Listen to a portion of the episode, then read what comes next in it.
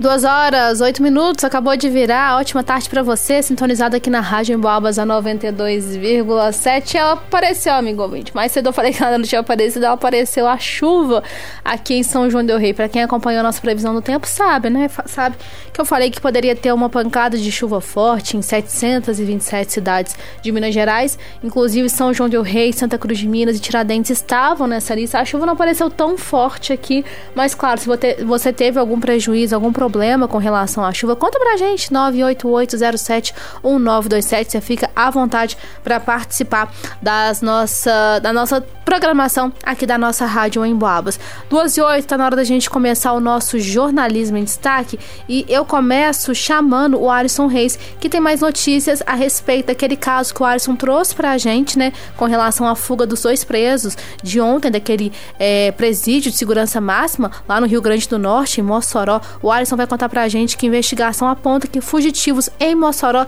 saíram pelo teto das celas. É uma, é uma situação muito grave, até porque trata-se de um presídio de segurança máxima, né, Alisson? Ótima tarde.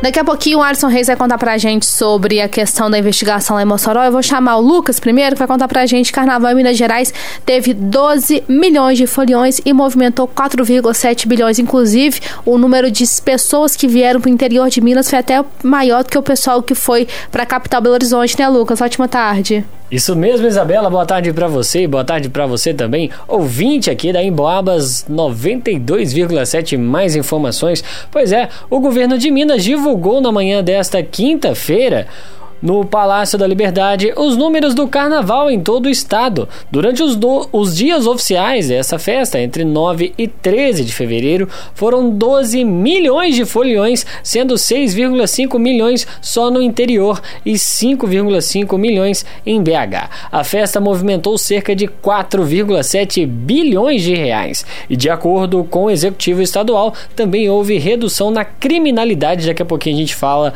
sobre a, o índice de criminalidade aqui na cidade, porque em pronunciamento o governo do o governador Romeu Zema classificou a festa como motivo de orgulho e Zema destacou a atuação das forças de segurança.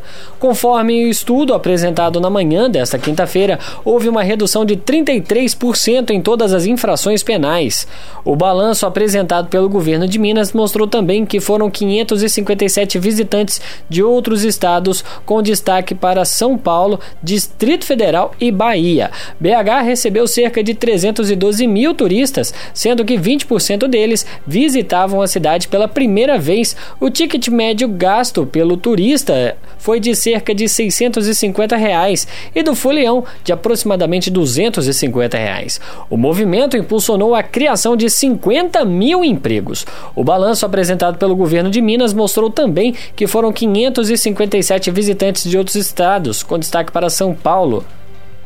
Isabela. Tá certo, Lucas. Muito obrigada pelas suas informações. Tá aí, gente. Carnaval de Minas Gerais bombando, né? Mais de 4,7 bilhões de reais, gerando empregos formais e informais aqui no, no, nosso estado de Minas Gerais. Eu volto a conversar com o Alisson, que vai contar pra gente que investigação aponta que fugitivos em Mossoró saíram pelo teto das celas, né, Alisson? Agora sim, ótima tarde.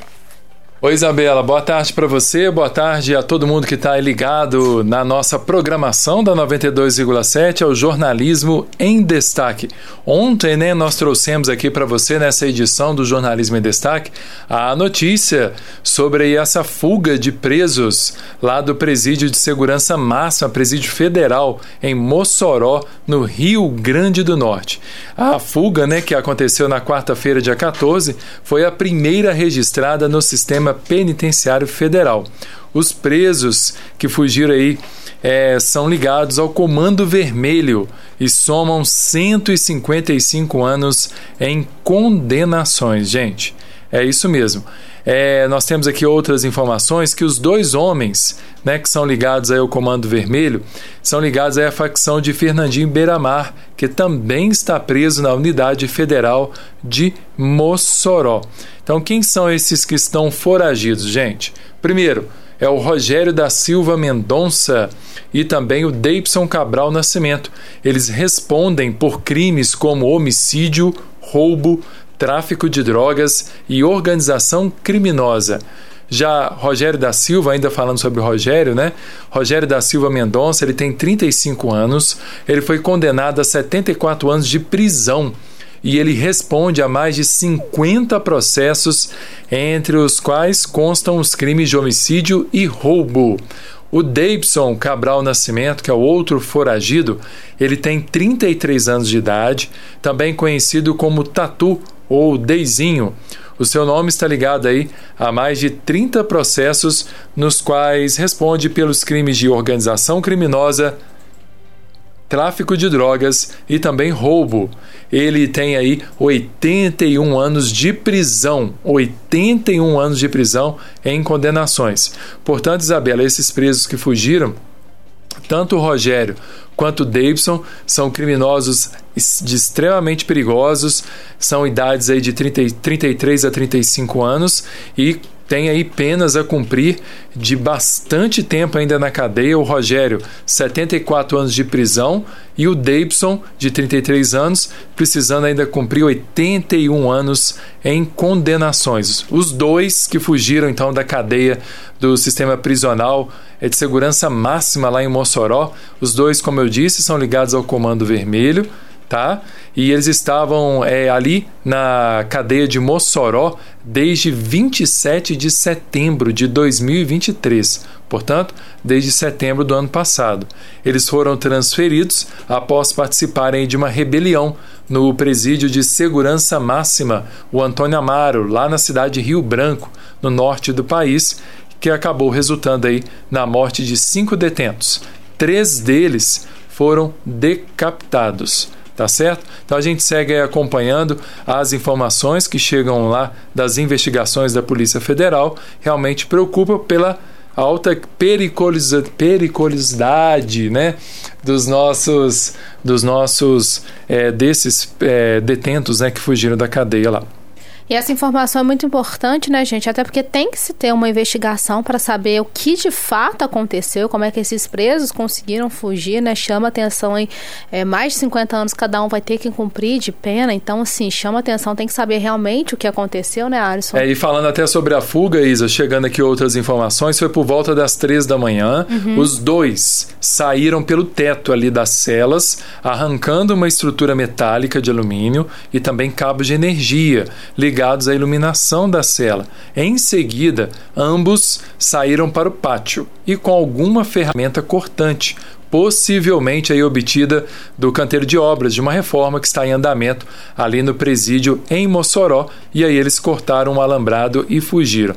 Câmeras do presídio Isabela registraram a passagem deles para o lado de fora, vestindo o uniforme de preso. E aí, só por volta de 5 da manhã, que a administração do presídio deu falta aí dos dois detentos. Pois é, então tem que ter uma série de investigação para saber se teve algum tipo de facilitador, se alguém deixou ali aquela ferramenta, se alguém ajudou de alguma forma, porque é um presídio de segurança máxima, né, gente? Então a gente espera que tenha todo um aparato para justamente esse tipo de coisa não acontecer. E é uma cidade, muitas vezes, é, não, não se escolhe uma cidade de forma aleatória para colocar um, um, presídio de segurança máxima, né? Então tem todas umas é, características que aquela cidade tem que ter para que tenha esse tipo de instituição. E também, Alisson, pensando até na segurança do pessoal de Mossoró. Imagino que devam estar assustadíssimos com isso, né? Então é importante a gente conversar sobre isso no nosso noticiário nacional, para a gente entender o que de fato aconteceu, para saber se o, se o sistema prisional brasileiro comporta, né, esse tipo de, de, de, situação.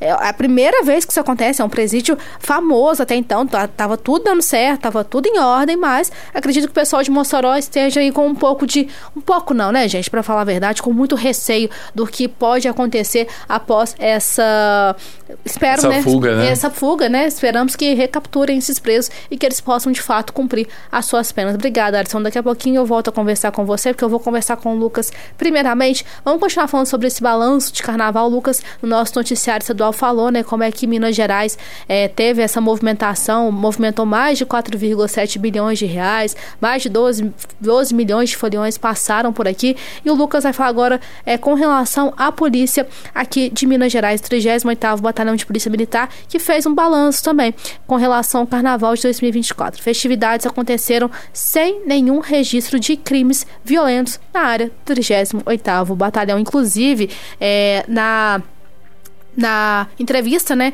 que o governador Romeu Zema falou sobre os números do Carnaval de Minas Gerais, falou-se também, né, Lucas, com relação à diminuição de números violentos, as pessoas se sentirem um pouco mais seguras, sobretudo a gente, nós mulheres, nos sentimos mais seguras com relação a algumas situações que poderiam vir acontecer no Carnaval e tiveram essa diminuição. E aqui em São João del Rei a gente também está vendo que foi mais positivo, né, o balanço.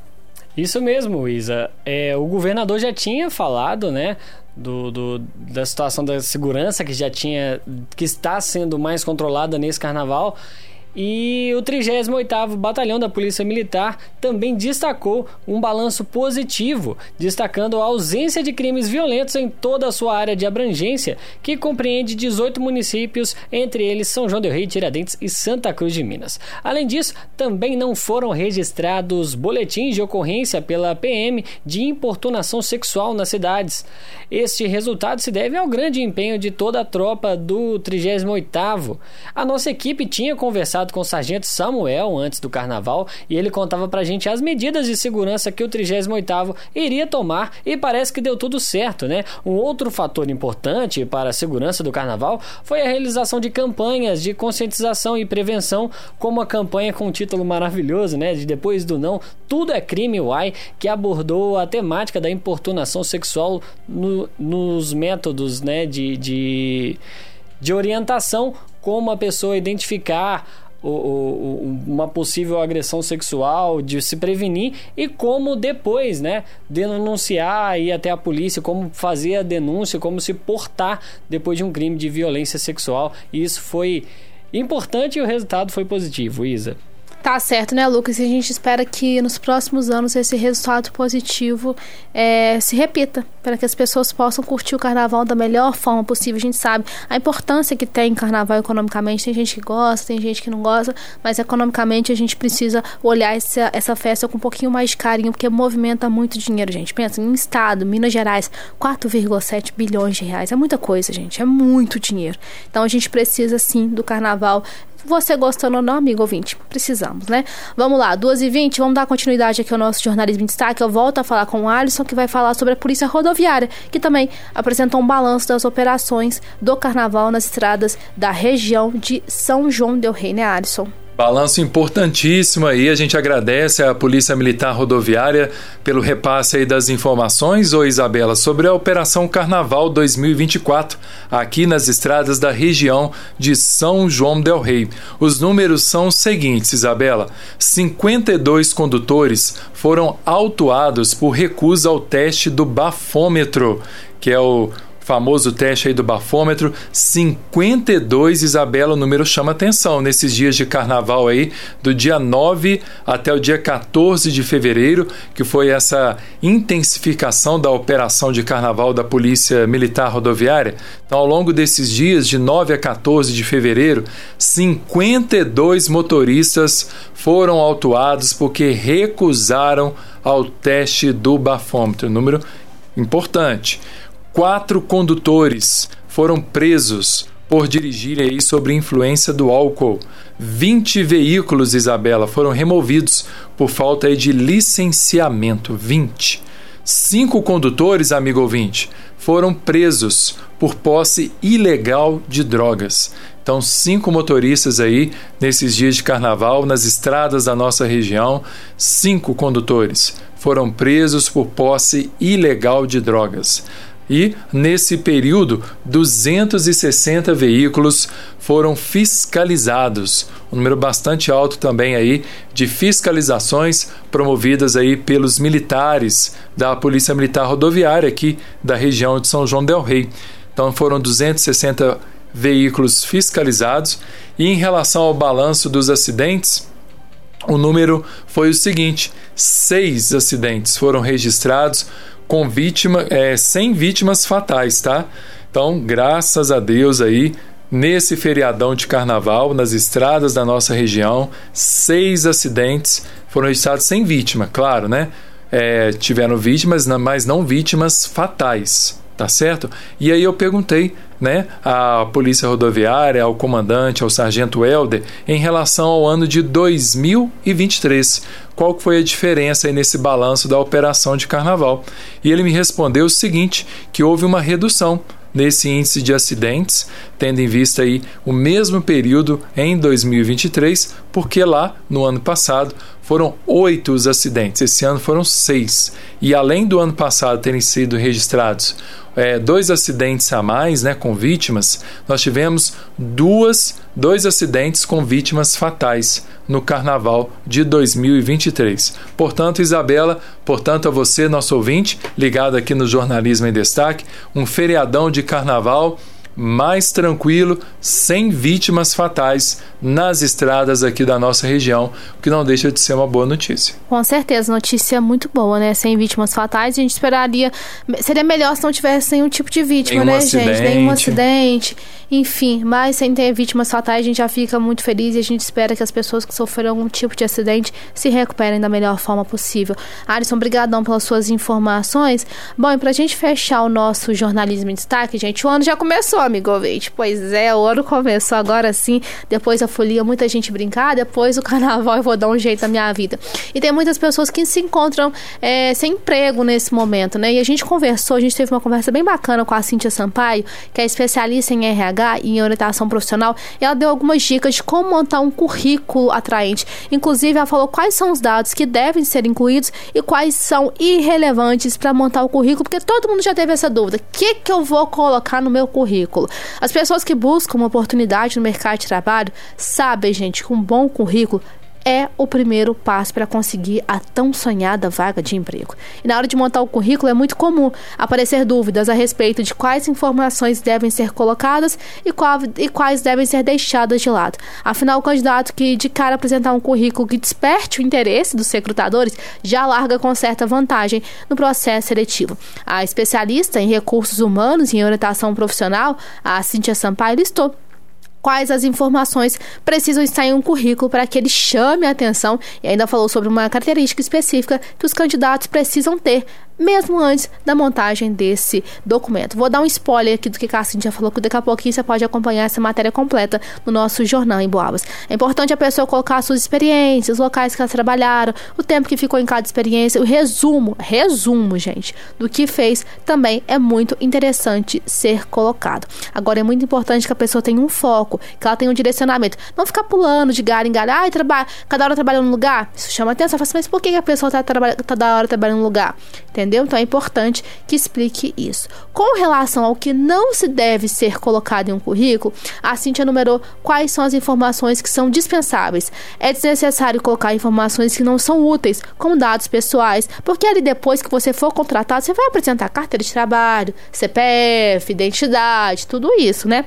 Também é importante que a pessoa se lembre de não colocar hobbies e tudo que possa atrasar a leitura de um currículo. Imagina, gente, um recrutador. Quantos currículos ele vai ler por dia? Imaginou? Pois é, aí você vai colocar assim, nossa, eu adoro ler, eu adoro tocar música. Não, gente, isso aí não. Isso aí é papo pra quando você estiver dentro da empresa, batendo papo, tomando aquele café. Aí você conta do que, que você gosta. Diferentemente disso, não é no currículo, não coloca isso não.